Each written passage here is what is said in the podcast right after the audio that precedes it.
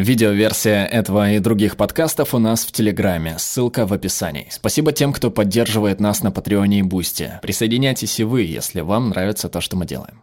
Поднимите руки, кто из вас верит, что мог бы воспроизвести это изображение Брэда Питта с помощью всего лишь карандаша и листа бумаги. Что ж, я собираюсь показать вам, как это сделать. И при этом я собираюсь дать вам навыки, необходимые для того, чтобы стать художником мирового уровня. И это не должно занять более 15 секунд. Но прежде чем я это сделаю, многие ли из вас поверят, что могли бы воспроизвести это изображение сплошного серого квадрата? Каждый из нас. И если вы можете нарисовать один серый квадрат, вы можете нарисовать два, три, девять. Правда в том, что если бы вы могли сделать только один серый квадрат, было бы очень трудно утверждать, что вы не могли бы сделать каждый серый квадрат, необходимый для воспроизведения изображения целиком. И вот оно у вас есть. Я только что дал вам навыки, необходимые для того, чтобы стать художником мирового уровня. Я знаю, о чем вы думаете. Это не настоящее искусство, и, конечно, оно не сделало бы меня художником мирового уровня. Так что позвольте мне представить вам Чака Клоуза. Он один из самых высокооплачиваемых художников во всем мире. На протяжении десятилетий он создает свои работы, используя именно эту технику.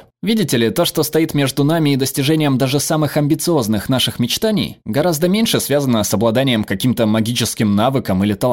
И гораздо больше связано с тем, как мы подходим к проблемам и принимаем решения для их устранения. И из-за непрерывного и сложного характера всех тех миллионов решений, с которыми мы регулярно сталкиваемся, даже незначительное улучшение этого процесса может оказать огромное влияние на наши конечные результаты. И я докажу вам это на примере карьеры Новака Джоковича. В далеком 2004 году, когда он только стал профессиональным теннисистом, он занимал 680 место в мире. И уже к концу своего третьего года в туре он поднялся на третье место в мире. Он поднялся с 250 тысяч до 5 миллионов в год, только в виде призовых, и, конечно, он сделал это, выигрывая больше матчей. В 2011 году он стал первой ракеткой мира в мужском туре. Начал зарабатывать в среднем 14 миллионов долларов в год, только призовыми. И выигрывал подавляющее большинство, 90% своих матчей. Но вот что действительно интересно во всей этой очень впечатляющей статистике. Новак не контролирует ни один из них. Что он контролирует, так это все те крошечные решения, которые ему нужно правильно принимать на своем пути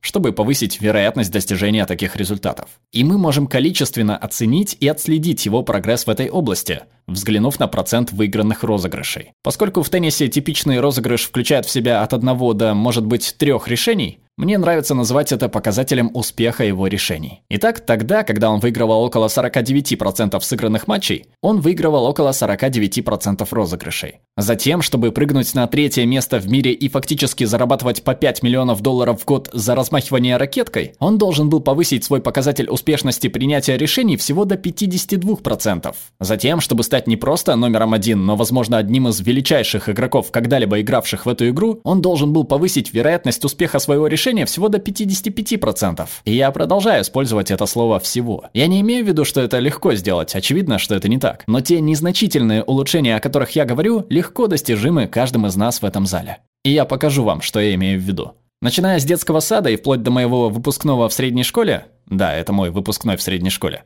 все мои табели успеваемости в основном говорили одно и то же. Стивен очень умный мальчик, если бы только он просто угомонился и сосредоточился. Но они не понимали, что я сам хотел этого даже больше, чем они хотели этого для меня. У меня просто не получалось. Так вот, начиная с детского сада и прямо до второго курса колледжа, я правда был стабильным троечником. Но потом, когда я перешел на второй курс, с меня было достаточно. Я подумал, что хочу что-то изменить. Я собираюсь внести незначительные коррективы, перестать просто наблюдать за процессом собственного принятия решений и начать становиться его активным участником. И вот в тот год, вместо того, чтобы снова притворяться, что я вдруг смогу успокоиться и сосредоточиться на чем-то больше, чем на 5 или 10 минут за раз, я решил принять, что этого не произойдет. И поэтому, если бы я хотел достичь желаемого результата, хорошо учиться в школе, мне пришлось бы фактически изменить свой подход. И поэтому я внес незначительную поправку. Если бы я получил задание, скажем, прочитать 5 глав в книге, я бы не думал об этом как о пяти главах, я бы даже не думал об этом как об одной главе. Я бы разбил их на задачи, которые я мог бы выполнить, которые потребовали бы от меня сосредоточиться всего на 5 или 10 минут за раз. Допустим, по 3 или 4 параграфа. Вот и все. Я бы сделал это, и когда я заканчивал с этими 5 или 10 минутами, я бы вставал. Я бы пошел покидать мяч в кольцо, немного порисовал бы, может быть, поиграл несколько минут в видеоигры, а потом вернулся бы. Не обязательно к одному и тому же заданию, даже не обязательно к одному и тому же предмету, а просто к другому заданию, которое требовало всего 5-10 минут моего внимания. С этого момента и до самого выпуска я был отличником. Я был в списке декана и на доске почета президента каждый семестр. Затем я поступил на одну из лучших в мире программ для аспирантов в сфере финансов и экономики. Тот же подход, те же результаты. Итак, я заканчиваю учебу. Я начинаю свою карьеру и думаю, что это действительно хорошо для меня сработало. То есть вы берете эти большие концепции, сложные идеи, большие задания, разбиваете их на очень много более управляемых задач – и затем на этом пути вы делаете незначительное улучшение процесса, которое увеличивает ваши шансы на успех. Я решил попытаться сделать это и в своей карьере. И я так и сделал. Я начинал как трейдер экзотических деривативов в Credit Suisse. Затем это привело меня к тому, что я стал главным руководителем торговли валютными опционами для Bank of America. Это помогло мне обеспечить высокую доходность в качестве управляющего глобальным макро-хедж-фондом в течение 12 лет и стать основателем и исполнительным директором двух хедж-фондов, отмеченных наградами. Итак, дело доходит до 2001 года. И я думаю, что эта идея действительно хорошо работала в школе, хорошо служила мне как профессионалу, Почему я не применяю ее в своей личной жизни? Например, для всех тех больших амбициозных целей, которые я перед собой ставлю. Так вот, однажды я шел на работу пешком, и в то время мой путь на работу был прогулкой из одного конца лондонского гайд-парка в другой. Это занимало у меня около 45 минут в одну сторону. Полтора часа в день, семь с половиной часов в неделю, 30 часов в месяц, 360 часов в год. Когда я бодрствовал, осознавал и в основном тратил время, слушая музыку на своем iPod. Поэтому в тот день, возвращаясь с работы домой, я зашел в магазин. Я взял первые 33 диска изучения немецкого языка по методу Пимслера, переформатировал их и загрузил в свой iPod. Но на этом я не остановился, потому что на самом деле я не дисциплинированный человек. И я знал, что в какой-то момент я брошу изучение языка и вернусь к музыке. Поэтому я устранил это искушение, удалив всю музыку. Это оставляло мне только один вариант – прослушать языковые записи. И 10 месяцев спустя я прослушал все 99 дисков программы изучения немецкого языка, каждый по три раза. И поехал в Берлин на 16-дневный интенсивный курс немецкого. Когда я закончил, я пригласил свою жену и детей приехать ко мне. Мы гуляли по городу. Я говорил по-немецки с немцами, и они отвечали мне по-немецки. Мои дети были поражены. Я имею в виду, они ходили с открытыми ртами.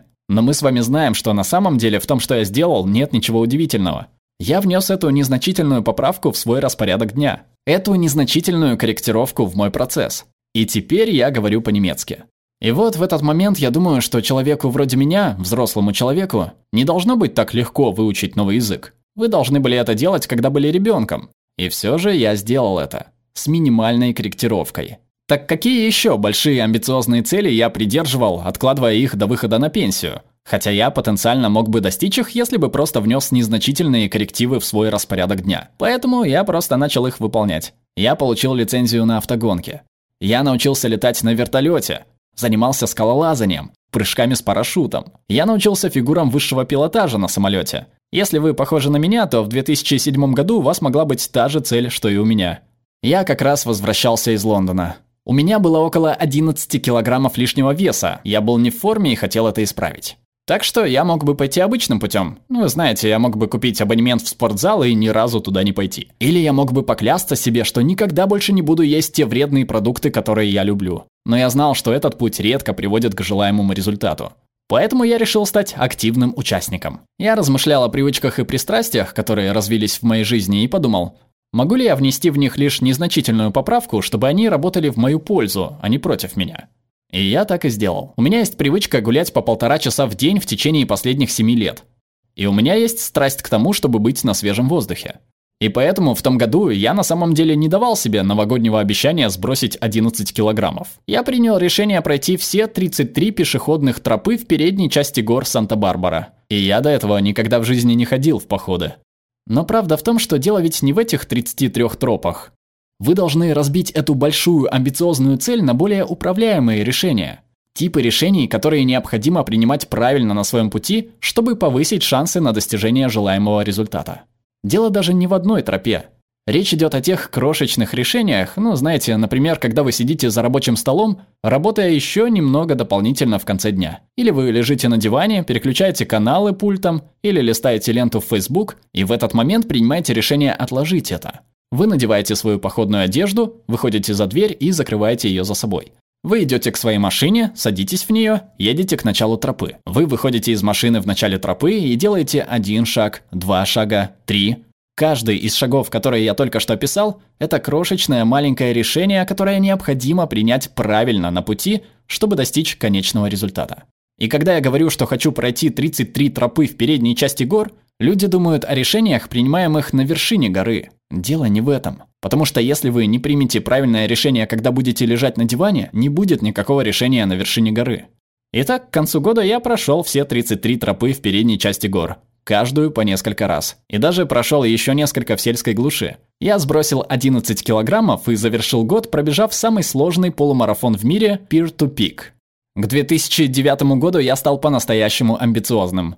Амбициозным для парня, который по сей день не может успокоиться и сосредоточиться на чем-либо более 10 минут за раз, а нужно было прочитать 50 книг. Но опять же, дело не в том, чтобы прочитать 50 книг. Дело даже не в том, чтобы прочитать одну книгу. И не в том, чтобы прочитать главу, абзац, предложение. Речь идет о решении, когда вы сидите за рабочим столом в конце дня, или когда вы лежите на диване, или просматриваете свою ленту в Facebook, и вы откладываете телефон. Вы берете книгу и читаете одно слово. Если вы прочтете одно слово, вы прочтете два слова, три. Вы прочтете предложение, абзац, страницу, главу, книгу. Вы прочтете 10 книг, 30 книг, 50. В 2012 году я стал по-настоящему амбициозным. Я дал 24 новогодних обещания. 12 из них были тем, что я называю обещаниями, вследствие которых я сделал 12 благотворительных вещей, не включавших в себя выписывание чека. Но и здесь не обошлось без неудач. Я пытался сдать кровь, но мне отказали, потому что я жил в Великобритании. Я пытался пожертвовать свою сперму, мне отказали, потому что я был слишком стар. Я пытался пожертвовать свои волосы, но оказалось, что никому не нужны седые волосы. В общем, я пытался сделать что-то, чтобы чувствовать себя хорошо, но это имело противоположный эффект. Так или иначе, у меня также было 12 учебных обещаний – освоить 12 новых навыков. И когда я покончил с моноциклом, паркуром, слэклайном, джамперами и игрой на барабанах, моя жена предложила мне научиться вязать. И, честно говоря, я не был так уж увлечен вязанием. Но однажды я сидел под эвкалиптом высотой 12 метров, который находился в 4 километрах вверх по тропе холодной весны в Санта-Барбаре. И я думал, что это дерево выглядело бы действительно круто, если бы оно было покрыто пряжей. И вот я пошел домой и погуглил это. И оказалось, что люди делают это. Это называется бомбометанием пряжи. Вы обматываете пряжей общественные сооружения. А до второго ежегодного международного дня уличного вязания оставалось всего 82 дня. Так что в течение следующих 82 дней, где бы я ни был, был ли я на заседании правления, в торговом зале, в самолете или в больнице, я вязал. По одному стежку за раз. И 82 дня спустя я сделал свой первый в истории объект уличного вязания. И реакция на это снесла мне крышу. Поэтому я продолжал. С более крупными, более амбициозными проектами – которые требовали большего количества инженерных навыков. И в 2014 году я поставил перед собой цель обернуть 6 массивных валунов в национальном парке Лос-Падрес на вершине гор. Но если бы я собирался провернуть это, мне бы понадобилась помощь. Так что на данный момент у меня было несколько тысяч подписчиков в СМИ «Бомбардировщик пряжей». И я начал получать посылки. Много посылок. 388 участников из 36 стран и из всех 50 штатов. В конце концов, я обернул не один массивный валун, а 18. Поэтому я продолжал заниматься более крупными, более амбициозными проектами, которые потребовали бы от меня работы с новыми материалами, такими как стекловолокно, дерево и металлы.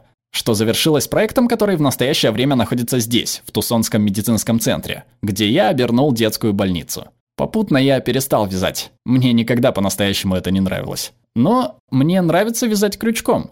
Поэтому я начал вязать 7-дюймовые бабушкины квадраты, потому что это стандартный квадрат, который вяжут бабушки. И попутно подумал, а почему я останавливаюсь на 7 дюймах? Мне нужно больше. И я начал вязать большие бабушкины квадраты. И однажды я возвращаюсь домой из деловой поездки, и у меня есть очень большой такой квадрат. И я зашел на сайт Гиннесса. Мне было любопытно, какая самая большая в мире площадь такого квадрата. И оказалось, что там нет ничего подобного. Поэтому я подал заявление, и мне отказали. Поэтому я подал апелляцию, и мне отказали. Я снова подал апелляцию, и мне сказали, что если вы сделаете его 10 на 10 метров, мы создадим новую категорию, и вы станете рекордсменом Гиннесса. Итак, в течение следующих двух лет, 7 месяцев, 17 дней, по одному стежку за раз, я, наконец, набрал более полумиллиона стежков. Использовал более 48 километров пряжи. И теперь я являюсь официальным рекордсменом книги рекордов Гиннесса по самому большому вязаному бабушкиному квадрату. Попутно я привлек к себе ужасно много внимания своими выходками.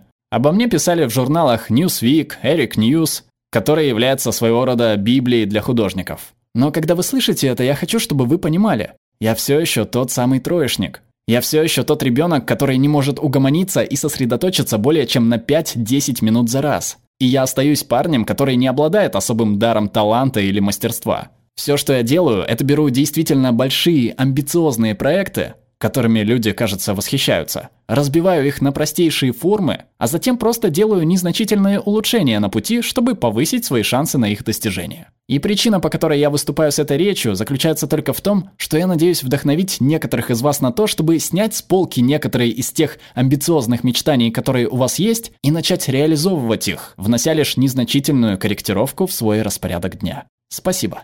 Перевела Марина Скворцова, озвучил Глеб Рандолайнин.